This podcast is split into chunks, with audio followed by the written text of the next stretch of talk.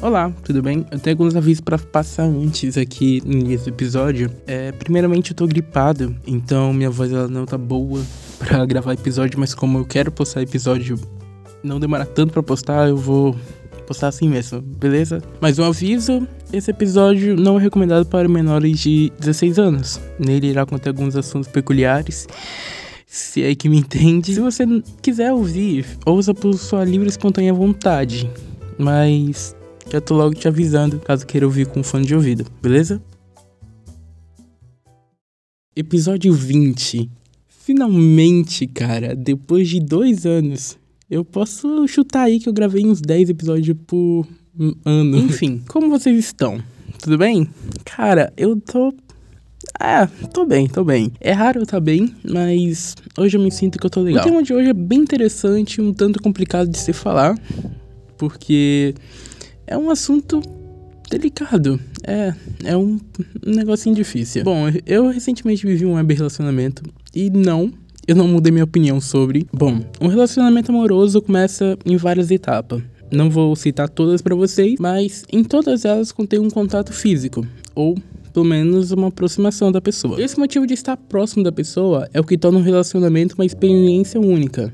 Porque com o contato físico você pode tocar a pessoa, conhecer ela melhor, sentir o cheiro dela e o mais importante, conversar frente a frente e resolver os seus problemas. E bom, infelizmente isso não acontece em um web-relacionamento, pois, como o nome já diz, tudo ocorre via a internet. E por mais que você ame muito a pessoa, um dia vai esfriar.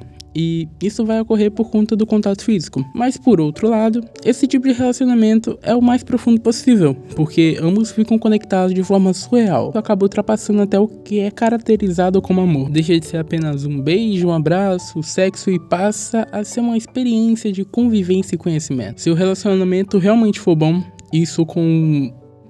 1 ou 2 anos, dá tempo suficiente para ambos se conhecerem e aprenderem um pouco um do outro, saber o limite de cada um, sem se tornar um relacionamento abusivo. Mas se acabar de uma maneira ruim, dói.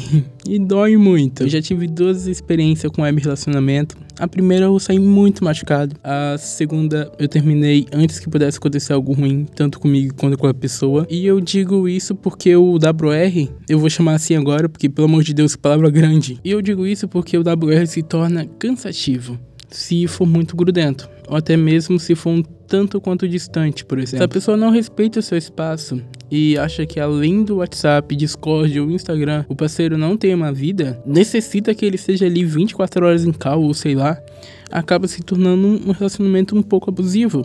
E outro exemplo também é tentar se encaixar em um padrão que a pessoa não quer. Tem muita coisa que acontece em um WR que se torna abusivo. Mas isso já é tema para outro episódio. Enfim, algumas pessoas só namoram dessa forma para suprir algumas necessidades, seja ela carência ou safadeza, por exemplo.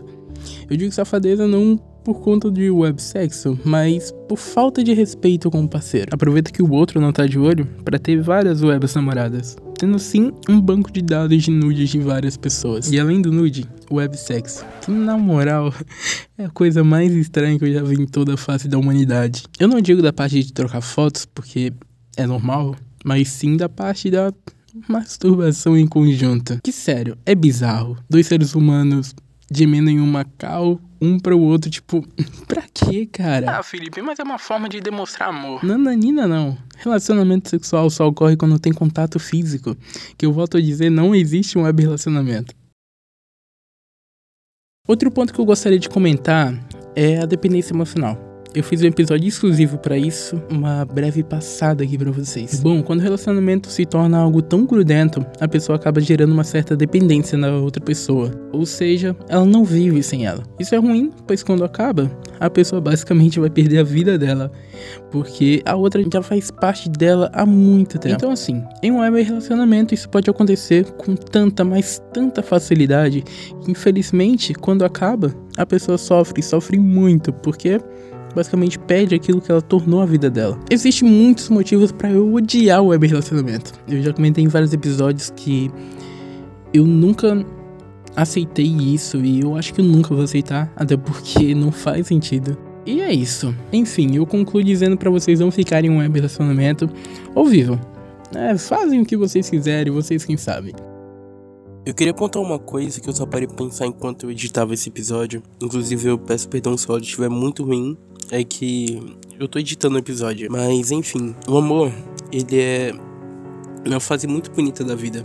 E vale muito a pena amar alguém. Se você achar alguém na sua vida que você ama bastante, mesmo pode ser que a pessoa more num outro país, mas se você realmente ama essa pessoa, viva. Apenas viva o amor, porque ele é uma sensação incrível. Amar não é apenas ter toque físico, é um sentimento. Então, se você ama alguém, ame. Apenas isso, ame. Mas cuidado com o web-relacionamento, que nem sempre isso dá bom. Esse foi o episódio. Eu espero de coração que vocês tenham gostado. E se você já vive um web-relacionamento, leve esse conteúdo como um aprendizado para o seu relacionamento acabar dando certo. Muito obrigado a você que ouviu até aqui. Lembrando que vai sair bastante episódio novo aí, porque eu tenho duas cabeças pensando agora. Ok, isso ficou um pouco estranho, mas deixa pra lá. Espero você até o próximo episódio. Até lá, me responde uma pergunta aqui na caixinha de perguntas. O que você acha de Deus? Ele existe, não existe? Me conta aí. Bom, vou indo nessa. Até mais.